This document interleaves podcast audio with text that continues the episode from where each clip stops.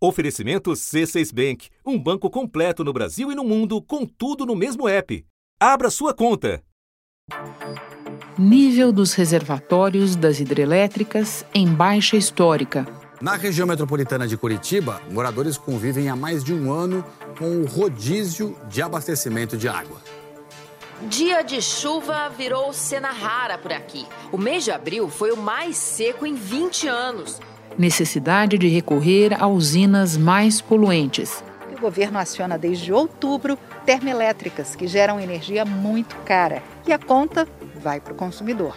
Tarifa na bandeira máxima. Será cobrado nas contas de luz de todos os consumidores um valor adicional de R$ 6,24 para cada 100 kWh de energia consumidos. A meteorologia não prevê alívio próximo e a demanda tende a aumentar se a economia se reaquecer. Em meio ao risco de um grande apagão no país, o Distrito Federal e algumas regiões do Nordeste sofreram com a falta de energia hoje cedo.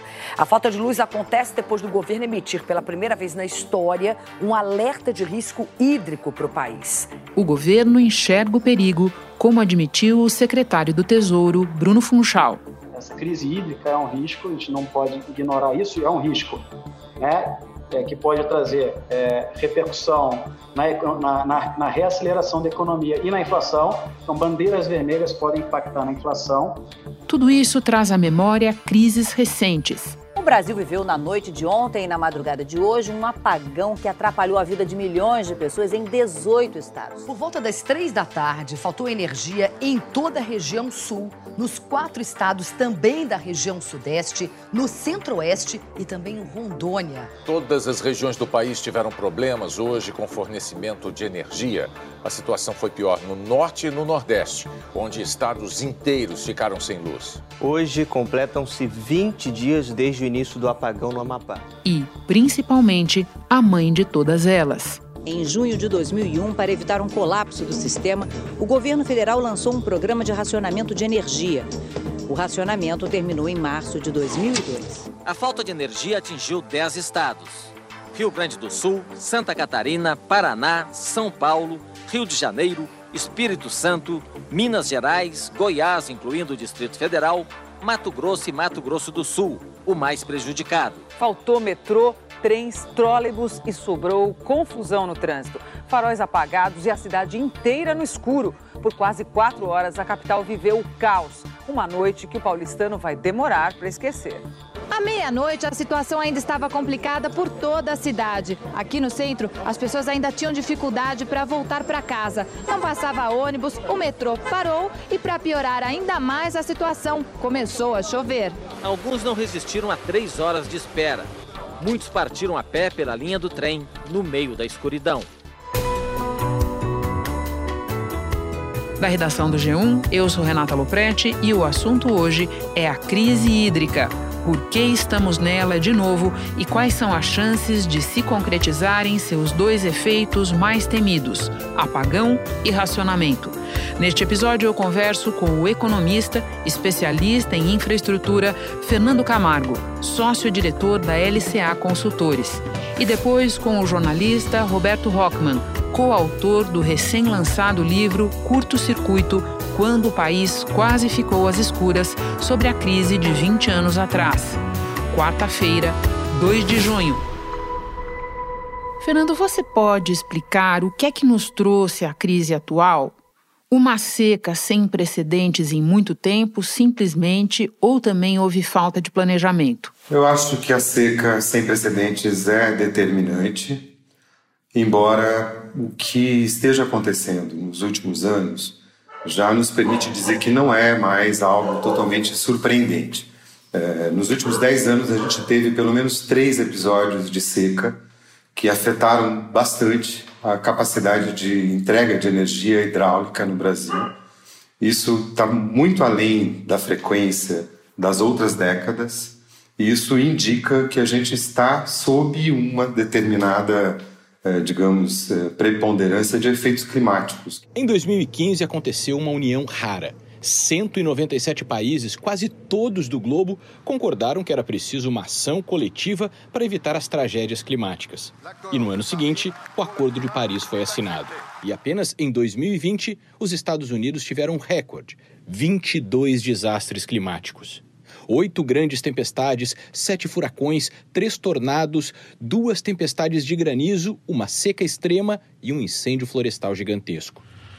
E agora o estado do Texas congelado. E sim, eventos climáticos extremos, mesmo que gelados, são consequência do aquecimento global. É, isso tem acontecido com muito mais frequência no Sudeste. É, e, embora alguns outros é, outras áreas também tenham contribuído em diferentes momentos, mas é sobretudo no Sudeste, em que a gente tem a prevalência de, digamos, matas é, ciliares da, Cerrado e outras da, da Mata Atlântica que estão bastante deterioradas há muito tempo e sofrem influência também do que acontece com a situação de desmatamento no norte do país. Na usina de Marimbondo, na divisa dos estados de São Paulo e Minas Gerais, o nível do volume útil baixou para apenas 8%. Situação crítica também na usina de Água Vermelha. O nível do reservatório bateu 7%. Esses reservatórios integram o subsistema Sudeste Centro-Oeste, o principal do país.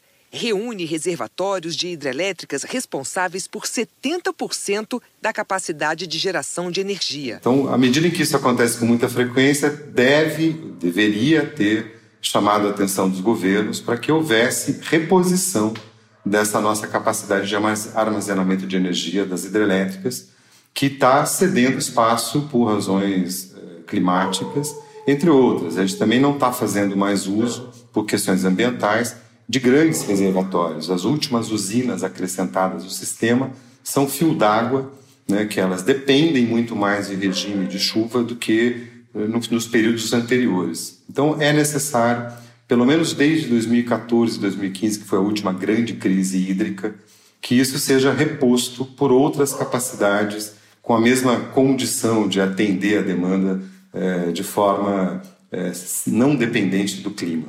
No Brasil, as hidrelétricas movimentam grande parte da produção de energia. Elas são responsáveis por produzirem cerca de 70% da eletricidade disponível para consumo no país. Você falou em três episódios de seca em 10 anos, agora menciona o último de 2014 e 2015. Pode dimensionar para nós a crise atual comparar com as outras, ela é mais grave? Quais seriam os indicativos disso? Ela me parece mais preocupante. Primeiro, porque a, a situação dos reservatórios parece mais preocupante agora do que foi, por exemplo, em 14 e 15. Uh, e talvez também de 2001. Uh, em 2015, só lembrando um pouco, uh, a situação dos reservatórios começou a melhorar a partir de maio você teve naquele ano dois efeitos conjugados: uma melhora da situação de chuvas no período seco, que não é incrível e não é de se esperar, é uma situação surpreendente, mas que aconteceu naquele, naquele ano. E você teve em 2015 uma retração da economia. A gente vinha de uma situação de alta, ingressando numa situação de crise. Então, a oferta reagiu surpreendentemente bem e a demanda contribuiu para isso. Pulando para 2021, a nossa situação é um pouco diferente. A gente não espera uma melhora no período seco, não dá para esperar melhor chuva. Maio já foi pior do que abril, ao contrário do que foi em 2015. Pela primeira vez, o Sistema Nacional de Meteorologia emitiu um alerta de emergência hídrica. Foi para a região da Bacia do Paraná, que abrange os estados de Minas Gerais, Goiás, Mato Grosso do Sul, São Paulo e Paraná, para o período de junho até setembro. É a pior situação dos reservatórios do Sudeste e Centro-Oeste em 91 anos. Esse sistema tem hoje apenas 32,2% da capacidade dos reservatórios. E a nossa situação de demanda está na ponta inversa também. Né? Acabamos de fechar um número de PIB para o primeiro trimestre é, que surpreendeu para cima. O produto interno bruto brasileiro no primeiro trimestre, a soma dos valores de todos os bens e serviços produzidos pela nossa economia, foi 1,2% maior do que no trimestre anterior. E com isso, a economia brasileira voltou ao patamar em que estava antes da pandemia. Apesar de termos diversas limitações para o crescimento, tudo indica que a gente está numa situação de retomada.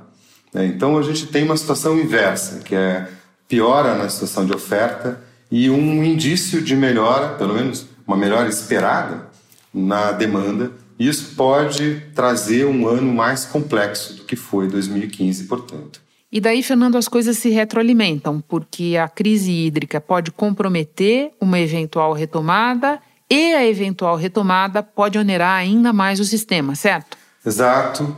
É, um ponto também que se diferencia dessa vez das outras situações é que é verdade que a gente tem mais capacidade térmica e eólica, sobretudo, solar é, é menos importante por enquanto, mas uh, essas situações das térmicas ainda precisa ser melhor entendida.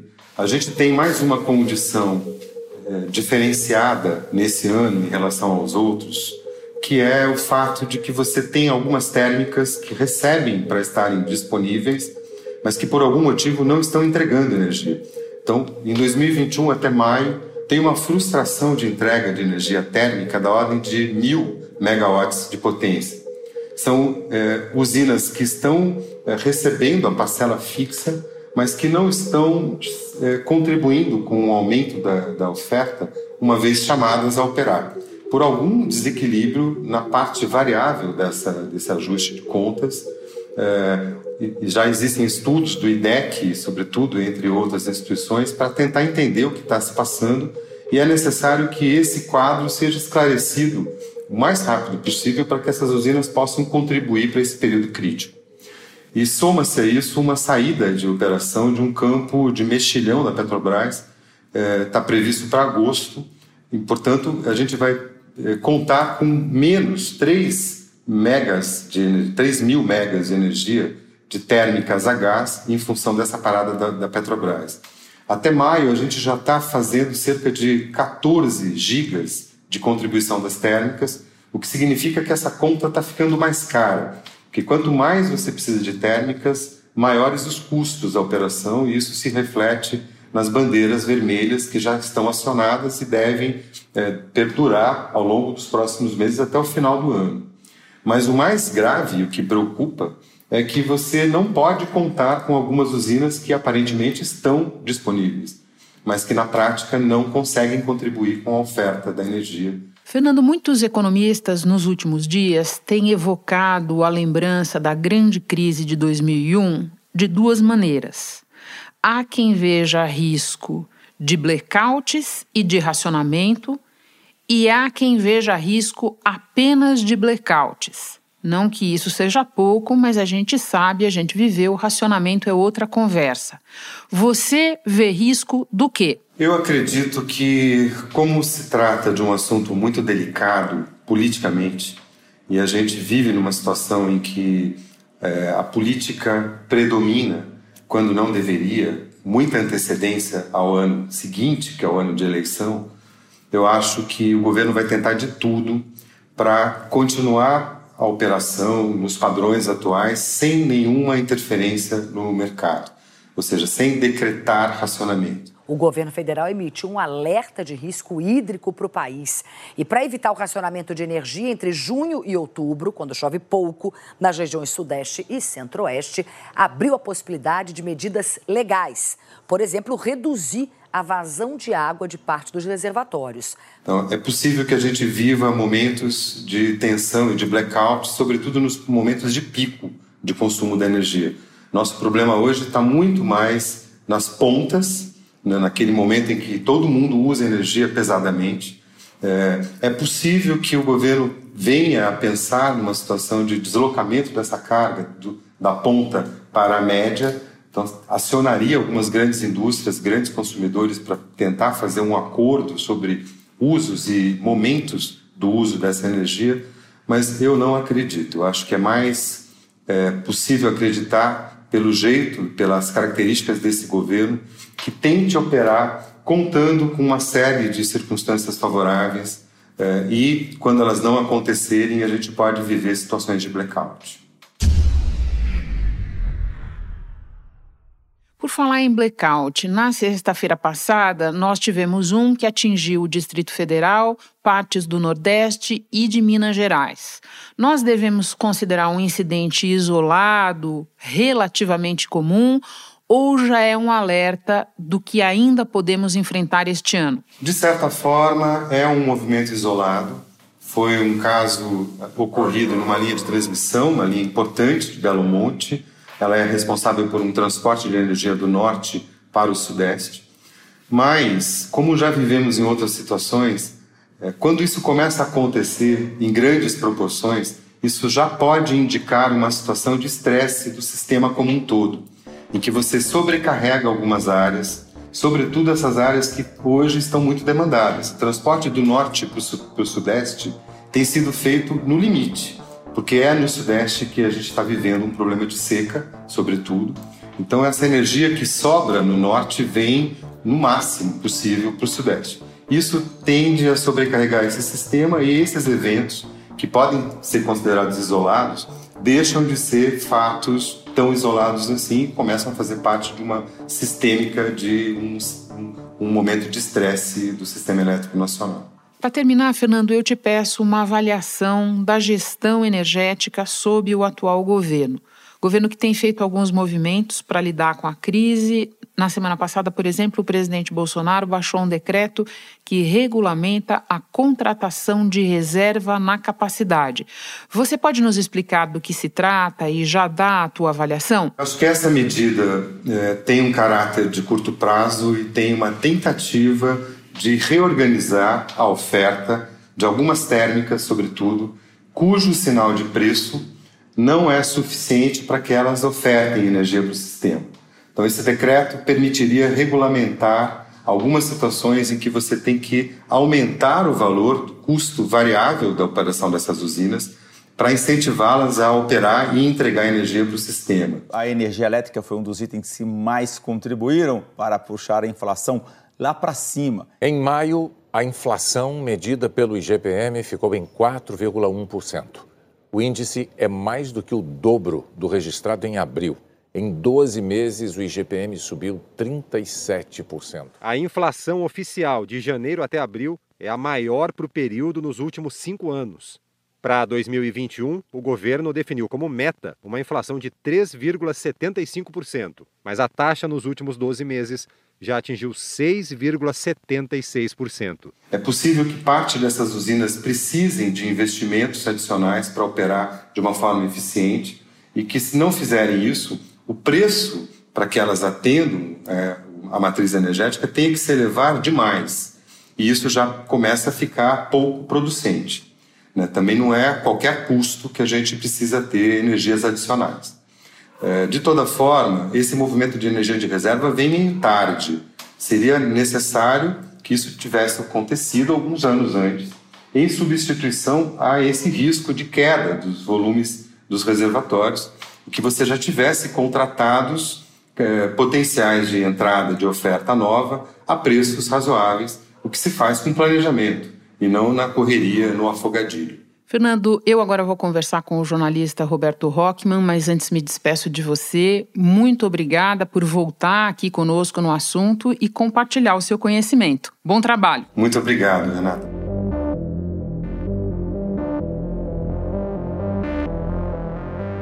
Roberto, eu falava há pouco com o economista Fernando Camargo sobre paralelos entre o momento atual e 2001. Você pode resumir para quem nos ouve em que conjuntura econômica o governo Fernando Henrique foi apanhado pelo apagão? É, em 2001, o governo teve ciência da crise, Renata, dia 8 de maio. Um dia antes, em 7 de maio de 2001, o ministro da Fazenda Pedro Malan esteve em uma reunião com investidores em Lisboa, Portugal, e ele disse que o Brasil naquele ano cresceria entre 4 e 4,5%, ou seja, havia um céu de brigadeiro no horizonte. O país que tinha crescido em 2000 4% estava preparado para decolar e para ter uma rota de crescimento sustentável, que também faria os tucanos decolarem e conseguirem fazer o seu sucessor. A gente ainda vai falar um pouco mais disso, mas muita gente na época argumentou que, apesar desse céu de brigadeiro aparente, houve uma falta de planejamento que resultou naquela situação. Nas tuas pesquisas, você corroborou essa ideia ou não? Com certeza, havia alertas oficiais desde 1996, ou seja, cinco anos antes de decretar o racionamento, que indicavam que ministérios e a cúpula do governo já estavam cientes da gravidade da situação. Só que São Pedro sempre ajudava ou havia uma queda do consumo. Então houve uma falta tanto de planejamento que ficou no vácuo, quanto uma descoordenação dos ministérios. Por exemplo, Fernando Henrique Cardoso descobriu logo quando a crise ganhou grandes proporções que havia uma regra do silêncio no Ministério de Minas Minas Energia. Não se podia falar a palavra racionamento. Bom, então vamos lá lembrar para as pessoas o que, que aconteceu no momento em que São Pedro não ajudou mais. Como é que foi o impacto do apagão e do racionamento no cotidiano? A primeira alternativa, Renata, era cortar, era o chamado alicate no jargão do setor elétrico. Eram blackouts rotativos de 6 a 12 horas nas grandes capitais, como São Paulo e Rio de Janeiro. Você imagina deixar São Paulo e Rio de Janeiro 6 a 12 horas sem energia. Por exemplo, deixar a Zona Sul sem energia, depois de mais 6 horas deixar a Zona Norte. E sucessivamente. Você não poderia usar o teu YouTube hoje, você não poderia fazer. É, ver a sua live, você não poderia usar energia elétrica de forma nenhuma, não podia passar roupa, ligar a máquina de lavar, não podia ver televisão. Essa era a primeira alternativa que chegou-se. Mas aí, a Câmara de Gestão de Crise que foi criada buscou uma fórmula alternativa para evitar esse caos urbano. Começaram a se fazer um monte de contas. Por quê? Porque o governo decretou que você precisava economizar 20% do seu consumo em relação aos meses de maio, junho e julho de 2000. Ou seja, o pessoal começou a ver se o chuveiro era elétrico, começou a trocar para gás, começou a, comprar lâmpadas LED, a trocar as lâmpadas incandescentes que, ganha, é, que gastavam mais, começaram a buscar formas para reduzir em 20% o consumo. Por que, Renata? Porque se não se reduzisse em 20%, o consumidor era penalizado, ele recebia uma multa. Se ele fosse reincidente, ele tinha a ameaça de ter a sua luz cortada. E isso valia para o consumidor residencial ou para as indústrias. Então elas tiveram do dia para a noite fazer uma ginástica para reduzir em 20% o consumo na média de energia. Incrível, Roberto. Nós estamos conversando no exato aniversário de 20 anos do início daquele racionamento. Agora eu volto a um ponto que você começou a esboçar no início da entrevista e te pergunto: qual foi o impacto econômico e político disso? O país previa crescer 4,5%. Foi impossível. O Brasil cresceu em 2001 1,5%. E em 2002 também. A economia mais lenta e o impacto da crise de energia sobre o governo fez a popularidade do Fernando Henrique despencar e teve impacto muito importante sobre as eleições de 2002. É, muita gente analisa e avalia, né, Roberto, que a derrota do PSDB na eleição presidencial de 2002 começou a ser construída no apagão do ano anterior. E para terminar, Roberto, eu te pergunto: feita a pesquisa toda que você fez para o livro, tendo se debruçado tão profundamente sobre esse assunto, qual é, a teu ver, a principal lição de 2001 para a crise atual? Eu acho que se a gente olha hoje, a principal lição é a coordenação. Energia elétrica é um setor que afeta vários outros segmentos da sociedade. A gente pode ver hoje, está buscando se priorizar a gestão de águas para geração de energia hidrelétrica. Isso significa o quê? Reduzir, por exemplo, o uso da água para irrigação ou para hidrovias. Ou seja, a energia elétrica é um assunto que não concerne apenas ao Ministério de Minas e Energia, mas afeta vários ministérios ao longo da esplanada em Brasília, afeta governos estaduais, prefeituras, comunidades que vivem dessa, dessa água.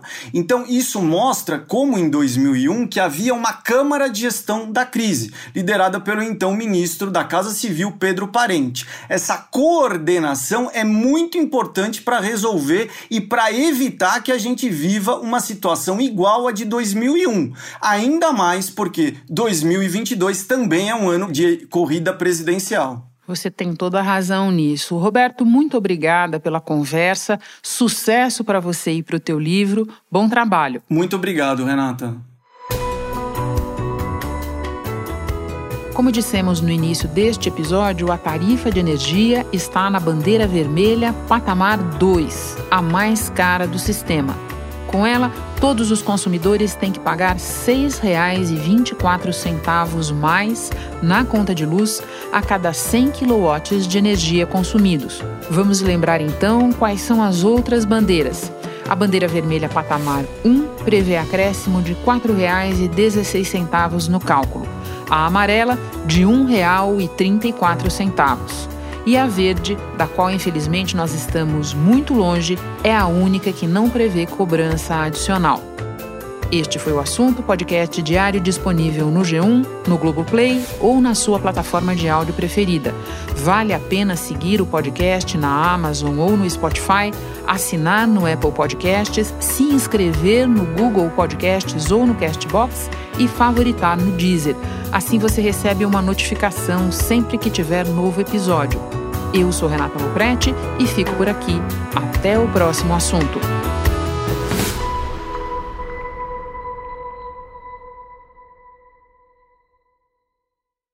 Você no topo da experiência financeira que um banco pode oferecer. Escolha um banco completo no Brasil e em qualquer lugar do mundo. Abra sua conta no C6 Bank.